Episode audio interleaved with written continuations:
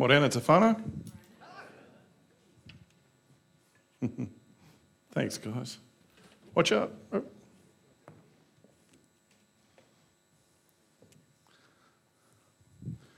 This week we're starting a new series. Um, we're going to be diving into the life of two quite famous prophets, Elijah and Elisha. And um, look, there's some rhyme to reason in how I organize sermon series and stuff. Uh, what we started with at the beginning of this year was the Warren of Fitness. Um, and that was really all about a personal reflection, a personal kind of tweak to where are you at in your relationship with God? Where are you along in your own spiritual journey? And so we went for a few weeks in just unpacking, you know, some of those core aspects of our own personal journey. The next series, we went to the temple and we kind of focused on God and what He would have expected from us, what, what He is about. And, you know, we kind of unpack God's heart uh, in, in that last series. Well, this series, we're actually going to see what it looks like in action. You know, the whole thing about, you know, being quite introverted and looking inside of ourselves and, you know, kind of reflecting on where we're at and then looking outwardly to who God is and what He wants. Well, how does that work practically? And we're going to look at it through the lives of these two prophets. Elijah, apparently, um, you know, these guys were so famous, but they didn't have a book. And they're really well known for being quite strong, but also sometimes just seemingly running away from things. So, in part, I'm hoping you take heart from this, but I'm also hoping that you'll be challenged by what we're about to embark on. Because it's all good and well to think about what God wants and even what we want, but how do we then put this into action? Well, that's sometimes the hard part. ready for it? Okay. Starting with, of course, you know me, anyone who's known me long enough, we've got to dive into the history. Okay, let's find out where we are at in the scope of things. We're going all the way back to, oh, through, what was it, 3,000 years ago, long time ago. In 1120 BC, that is when the promised land is given. You know, the Israelites get it and they divide it up amongst all the brothers, the 12 tribes, and everything's kind of really good and well till you get to the book of Judges when it gets really weird. But in the meantime, they have their land, right? Now, if we fast forward a couple hundred years, the kingdom splits. Solomon, the king, dies. Solomon, who's David's son, he dies. And when, he's, when he dies, they kind of start fighting with each other. And the country splits in two. To the south, Judah, which also incorporates Simeon, they kind of get amalgamated into Judah. And to the north, the other 10 tribes. Now, the northern kingdom is a fascinating kingdom. You know, we talk about, you know, a lot of unrest in our time and our day, but you've got to imagine what it must have been like living in Israel. For Elijah, for example, he was only born 30 years after the kingdom split. We don't know much about the guy other than what we read, especially in 1 Kings. But he was born about that time, and he really comes to the fore during the time of one of the Israel kings. His name is Ahab. Anyone know who Ahab is? Yeah, not a very nice guy, right? But in his defense, everyone who came before him weren't nice either. There were eight kings. He's the eighth king of Israel, and only, I think, two of them died of natural causes. The other five were all murdered. So if you think of unrest in the space of, what is that, uh, 100 years? Eight kings, Oh no, what am I saying? 60 years. Eight kings, five of them murdered. In fact, Ahab's father, Omri, who was the previous king, he partook in killing two of them. He was one of the guys that had a natural death. Ahab took over. So there's a lot of turmoil going on in Israel at this time. It's not a fun place to be. If you're just an everyday citizen, you're scratching your head thinking, when is this going to calm down? If you think it's bad having some of our political leaders today, imagine having them for 60 years just messing things up, and the next one's worse than the other one. And you thought that one was bad, well, the next one comes along and they murder him. The tabloids would have had a field day, and forget about social media back then. They would have just gone nuts. But it was just a real time of unrest. And Elijah pops up for the first time in this passage It's in 1 Kings. Uh, I can't remember the chapter, we'll get to it in a moment. But Elijah himself, we really don't know much about him. All we know is that his name means this The Lord is my God. That's a fascinating way to start your ministry when your name means the Lord is my God. Now, we say that today, don't we? We as Christians. Who is our Lord? So, what does that mean? What does that mean? Elijah's going to show us what that means through his own life. He pops up in 1 Kings 17:1. He says, Now Elijah the Tishbite from Tishbe in Gilead said to Ahab, Now, Tishbe is just to the east of Jerusalem. It's in modern day Jordan today. It was part of the land of Manasseh, but that's all we really know about this guy. That's his history right there. That's all we know about this guy. He just pops out of nowhere in chapter one, in chapter 17, verse 1, and he goes to Ahab the king, who's, remember, not the very nicest of guys, and he says, As the Lord, the God of Israel, lives, whom I serve, there will be neither dew nor rain in the next few years except at my word. If you think we've got an economic crisis at the moment, interest rates are going up, Tomatoes are at $14 a kilo if you're lucky. How much were the eggplants, Mon? That was crazy. Like $10. If we think that's bad, put it this way these guys are going to die. If you're talking about an agrarian society that relies on rainwater, you stop that, you turn that off, it's not just a question of an economic crisis, it's a question of life and death. Saying this, he's condemning a whole bunch of people to death. It's actually really serious. I'm fascinated by our modern day prophets. You know, I arrived in the Christchurch in 2010, in July, two months before the first earthquake hit. You know, we got through that one, but then, of course, February came, and that really rocked things around a bit. And the amount of Christians prophesying that we we're going to get the worst, that worst was still to come. It was ridiculous. I'm like, do you know what you're saying? Do you, know people are going to die? You okay with that? Not long ago here, just prior to, um, prior to COVID, 2018, there was a prophet that lives up in Belmont saying that an earthquake was going to hit before the end of 2018 and that the whole Hutt Valley will be underwater. And one of our people was so caught up with this. Rob, we need to do something. And I'm like, why would, if it's not from God, which obviously it wasn't, how can you just so quickly palm off the lives of people like nothing? Prophets in the Old Testament never did things lightly, and they suffered immensely for it.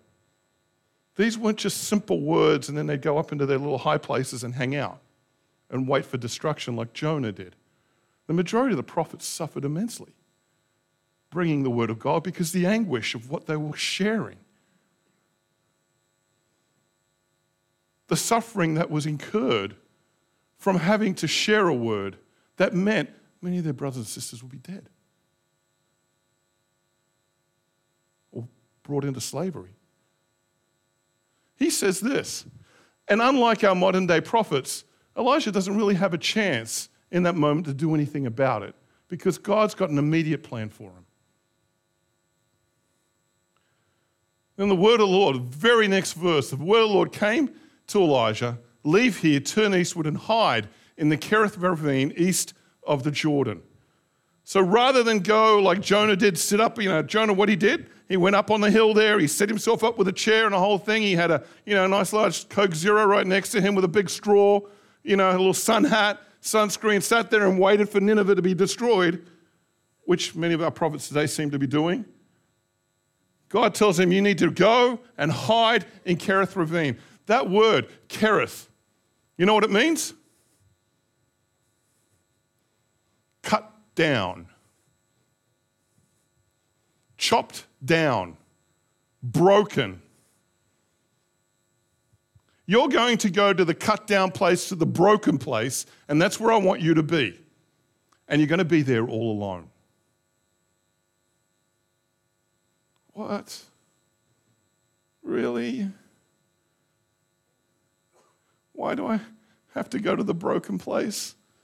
Why, Lord, I did what you told me to do. Uh, you see, we think that the big picture, when God is first and foremost far more interested in you. He's far more interested in what's happening with you. And with Elijah, God's got a work to do with him. Yes, need you to do this big thing. He's done it. Now you and I need to talk because there's more big things to be done, and I need to work on you. I'm going to take you to the broken place. I'm going to take you to a place where you're going to feel like you're alone, like no one loves you. You're going to feel like you're cut off.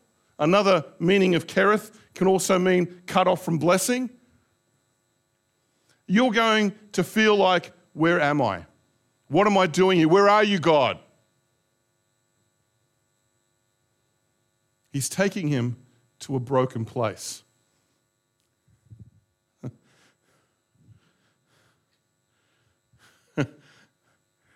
I, I, tell this story because I, I train young leaders at Arrow Leadership, you know, a group of young Christian leaders, and I tell this story about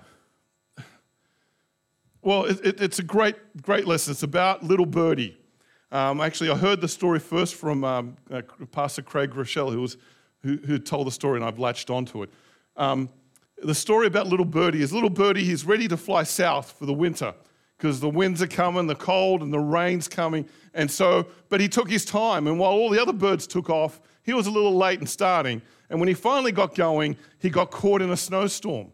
And poor little birdie was flapping away. It was freezing cold, and he started to feel his wings begin to freeze, and his whole body begin to freeze. And poor little birdie was struggling and struggling and struggling, and, and then inevitable happened. He crash landed in a field, and he just sat there and he thought, Whoa, this can't end this way. I'm freezing. I can't believe this. There's no way it can end this way. This is horrible. What a horrible way to go. I can't handle this. What am I going to do? What am I going to do?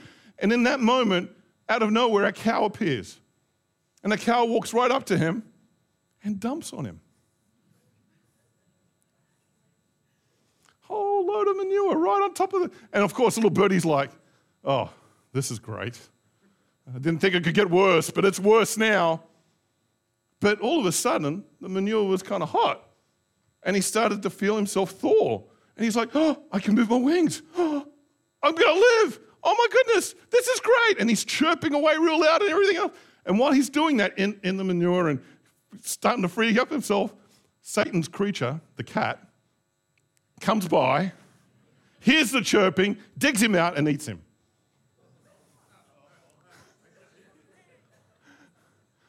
That's a horror story you can tell your kids tonight. But there's two lessons.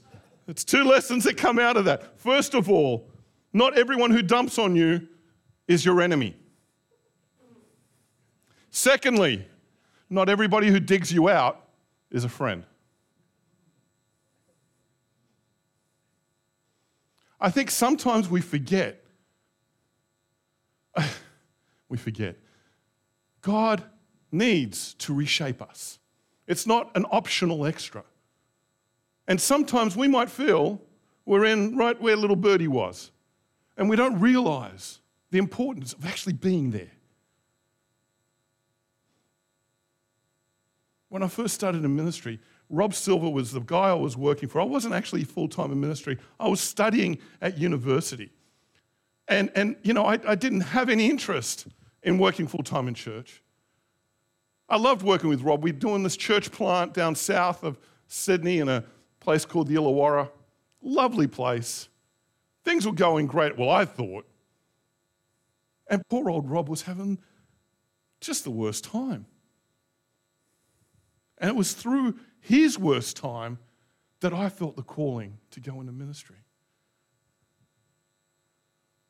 And years later, when we sat down and talked about it, he said it was a rotten time. I couldn't see the, I couldn't see the sky. 30 years of ministry treated awfully. But out of that, you came, Robin. There was several other leaders that came out of that group. He says, I look back on that, not fondly, but I can see the blessing that came forth.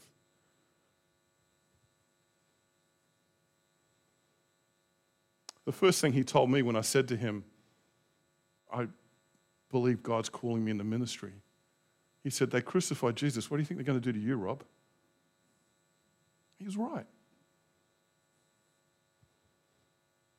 Eh, it's not just the pastor, it's any Christian today. Following Jesus is not easy. And God calls us to a complete and total commitment to following Him. And that means He's going to take us to a broken place, a place where He will break us. A.W. Tozer, the famous Christian writer, said this He said, It is doubtful that God can bless a man greatly until he has hurt him deeply. Ouch. That's a hard word. I have a hard time reading that and thinking, uh, really? Yeah, yeah, okay, you're a famous Christian writer, but I'm not sure I like that. But there's some truth to that. Because we are, we are, we're set in our ways, we do our things. No matter how well we've grown or how badly we've been grown up, no matter how good our parents or how bad they were, we, we, we are us. And to be the people God calls us to be sometimes needs a bit of breaking. And there's good old Elijah stuck. Well, he's, the, he's not that bad. But he is stuck. He's alone in the broken ravine of no blessing. He's got no food or water. He's got to rely wholeheartedly on God. And that brings us to our next point dependent. God wants us to be totally dependent on Him. He tells him, You will drink from the brook, and I have directed the ravens to supply you with food there. So he did what the Lord had told him. He went to Kerith Ravine, east of the Jordan, and stayed there. And the ravens brought him bread and meat in the morning, and bread and meat in the evening, and he drank from the brook. What if he was a vegetarian? I always kind of have that in the back of my head. But he's, he's got food in the morning, he's got food at night, and he drinks from the brook. And that's it. The funny thing about dependency is, in this case, he's just giving him enough for the one day. And that's it. He's got to trust that tomorrow the raven's going to show up. He's got to trust that tomorrow the brook's still going to have that water there. And then the next day, and then the next day. He hasn't got a three month supply. He's not telling the raven, hey, can you go out and bring me maybe a couple of kilos? I'll dry it up and make some beef jerky, put it to the side. And that in case, you know, you get caught in a storm or something, I'll still have some food. Because that's the way I'm thinking. Right? No, he's got to be dependent every day, morning, night. This is faith in action. This is what faith means. Not easy, is it? Uh, we're kind of blessed in the fact that for the most part, we can look forward to more than just one day.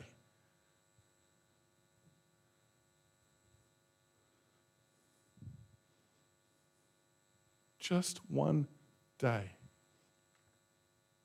I've heard many phrases from pastors in the past. You know, God guides by what he provides. And another one that's famous is God, where there is vision, God gives the provision. And it's all good, you know. But in this story, that's actually not the case. Because as we read on, sometime later, the book, brook dried up because there had been no rain in the land. So all of a sudden, Elijah's alone, and the worst fear comes about. He wakes up one morning, and there is no water. If only he had some jars that he could have saved that water up, hey? Or if he had just made that beef jerky. See, something else is now happening for him. He's learning the third point. And that third point is obedience. God doesn't always, if there's a vision, God will make the provision. It doesn't always happen that way. Sometimes God takes away because it's the only way we'll move from where we're at. And sometimes it's the only point in which we will actually get up and move.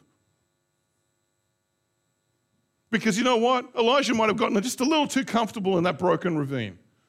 Because that's not actually where God wants him to be. So the best way to move him, hey, let's just dry up the creek. But of course, for Elijah, how do you think he felt? What's going on, God? You're the one that brought me here alone. You're the one that put me here. You've made me completely dependent on you. Now you take the water away. What, what? Anyone been in that place before? I know we as a church feel that regularly. You brought us here, Lord. Why aren't you providing? Now, people are going to interpret that we need to move. That's not the point. But for Elijah, it was. And for some of us, actually, it is. For some of you, the brook's dried up a long time ago, but you're still sitting there waiting. God's opened the door somewhere else, you're not seeing it. Your eyes are too focused on that dried up brook. Sometime later, the brook dried up because there had been no rain in the land. Then the word of the Lord came to him and said, Go at once to Zarephath in the region of Sidon and stay there. And I could just imagine Elijah going, I feel like I'm a pawn. Okay, God, where are you sending me now?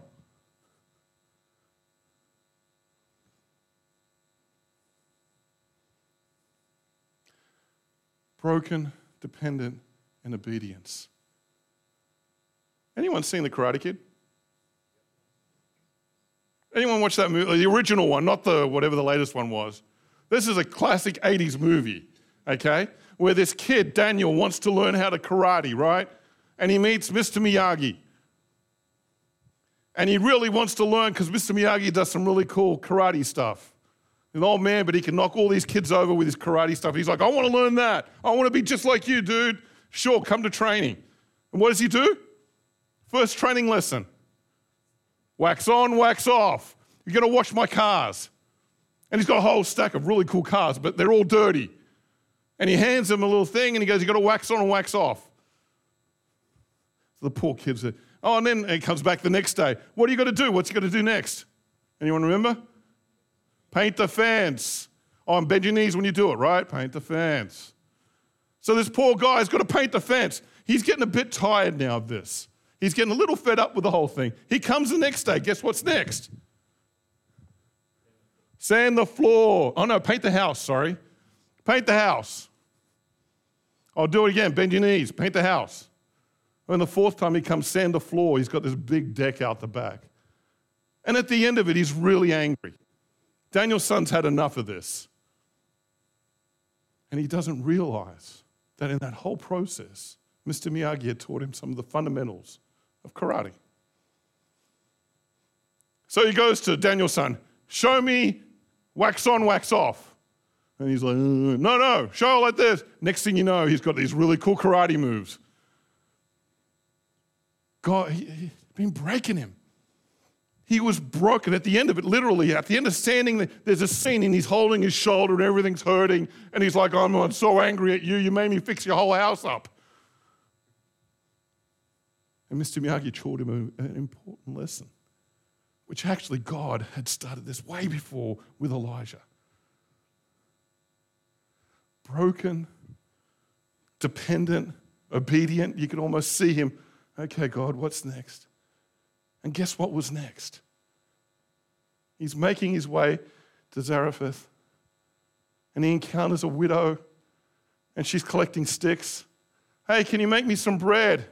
And the widow goes, I've got a small jar of flour and a little bit of oil and that's it. I'm collecting sticks to build a fire. We're going to eat what's left and die. And you can see Elijah immediately coming into his own. He knows what it means to be broken, to be at that point where you're collecting sticks to have your last meal because you don't know when the next one's ever going to come.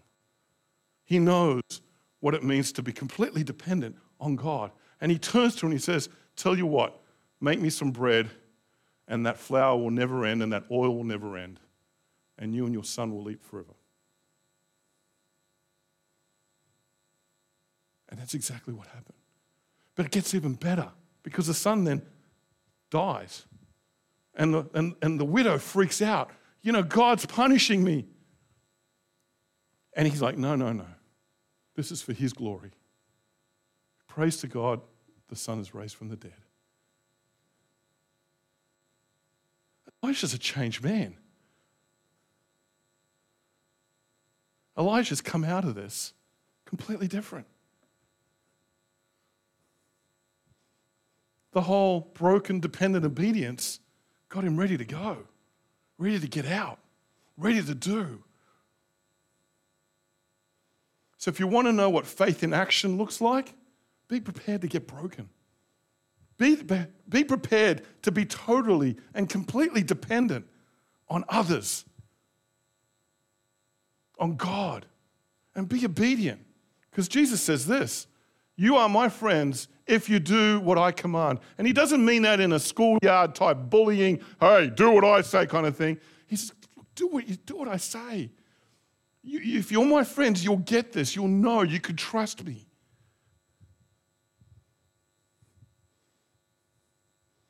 And this is the first lesson we get from this guy, Elijah. And look, it, takes a bit for him to learn. Don't get me wrong. He doesn't get it just because it goes well the first time. He has to come back to that place time and again, like we all do, because it's a struggle, right? This whole, you know, broken thing, it's not fun. The dependent thing is kind of hard to do. And obedience, pff, no one tells me what to do. I mean, it's us, right? It's completely us. And Elijah will go through it. Elisha after him will do the same. But that's part of our journey. And that's why we do it together. That's why God had intended not for you to be alone in a ravine, in that broken space, where many of you might be this morning, where many of you are feeling that this morning, that brokenness. You, you're just like, God, I can't do this anymore. I'm sick of this. For some of us, this week has been a bloody rotten week. For some of us, it's just been a little too much. I've been sick for like three weeks. First time in I don't know how long that I actually called in sick the day before a Sunday. And you know what? Rather than feel, oh, you know, great, someone's covering me, I felt totally guilty about it. In fact, I most probably shouldn't have come last Sunday. But there you go. There's Rob trying to depend on himself. My doctor told me that this week, by the way. Because, you know, he told me, I'm going to give you some medication that's going to make you feel absolutely awful. You need to take a week off from work. So I negotiated with him. How about till Friday? And he goes, You really have a problem, don't you? Well, so do you. I don't know what to say to him. Of course, I got a problem, but I'm not going to admit that to him. I'm not the only one here. You're all laughing at me, but you guys are the same. Many of you in here are just like me. By the way, I'm feeling better. Boy, it was awful. But some of you have been in a far worse place where sometimes medication just doesn't help, where the hurt and the pain and the brokenness is deep. Some of you are questioning what tomorrow is even going to look like. And some of you are just struggling because you know what you need to do. You know what God's calling you to do. And you just don't want to do it. That's okay. Even the great Elijah had that problem. This is our journey as followers of Jesus Christ. This is what lays before us. But the one thing I can tell you, you do not need to be in Kerith Ravine alone. You do not need to be there alone. The body of Christ should be and needs to be and will be with you. Amen to that. I'll ask our music team to come up.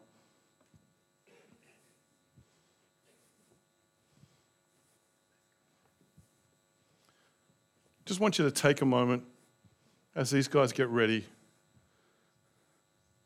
Just take a moment. Where are you at?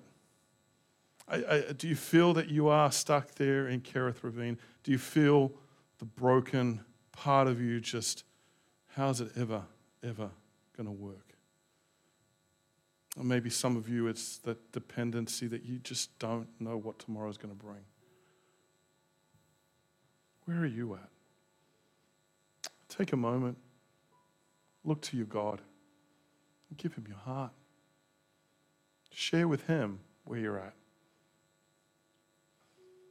As they lead us, as our team leads us in that last song of worship to the Lord, you can sing with us, you can stay seated.